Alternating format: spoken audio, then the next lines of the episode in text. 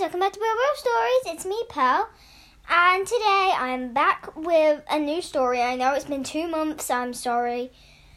I'm just very, very busy, but t- today I finally took the time to write this story and sit down and record it for you guys. Now, this story I thought very, very hard on.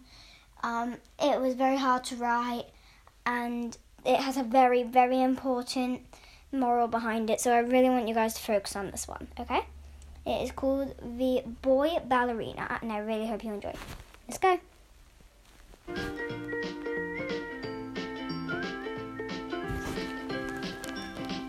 The Boy Ballerina, written by Pearl Rose. That's me. It was career day at Luke's school, and he had come dressed as a ballerina. What are you dressed as? asked Luke's friends. A ballerina, said Luke. You can't be that, they replied. You're a boy. Who's ever heard of a boy ballerina? Me, that's who, said Luke, walking to sit at his desk. At playtime, no one wanted to play with Luke. Everyone was sniggering about Luke's ballet dream. Luke was sad. He wanted to fit in with all the other boys. So he gave up on ballet and he became something much more manly. He became a builder. When he told the boys at school about his new dream, Luke was very popular. Everyone wanted to be his friend and they ate up every word he said. But then Luke realised something. He still loved ballet.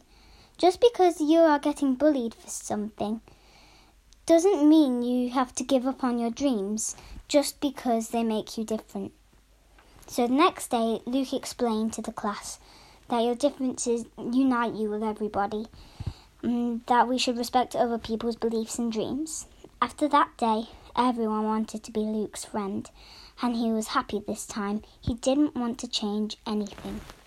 Well, guys, I really hope you like that story. I love it. I think it's really beautiful. I thought so, so, so hard on this.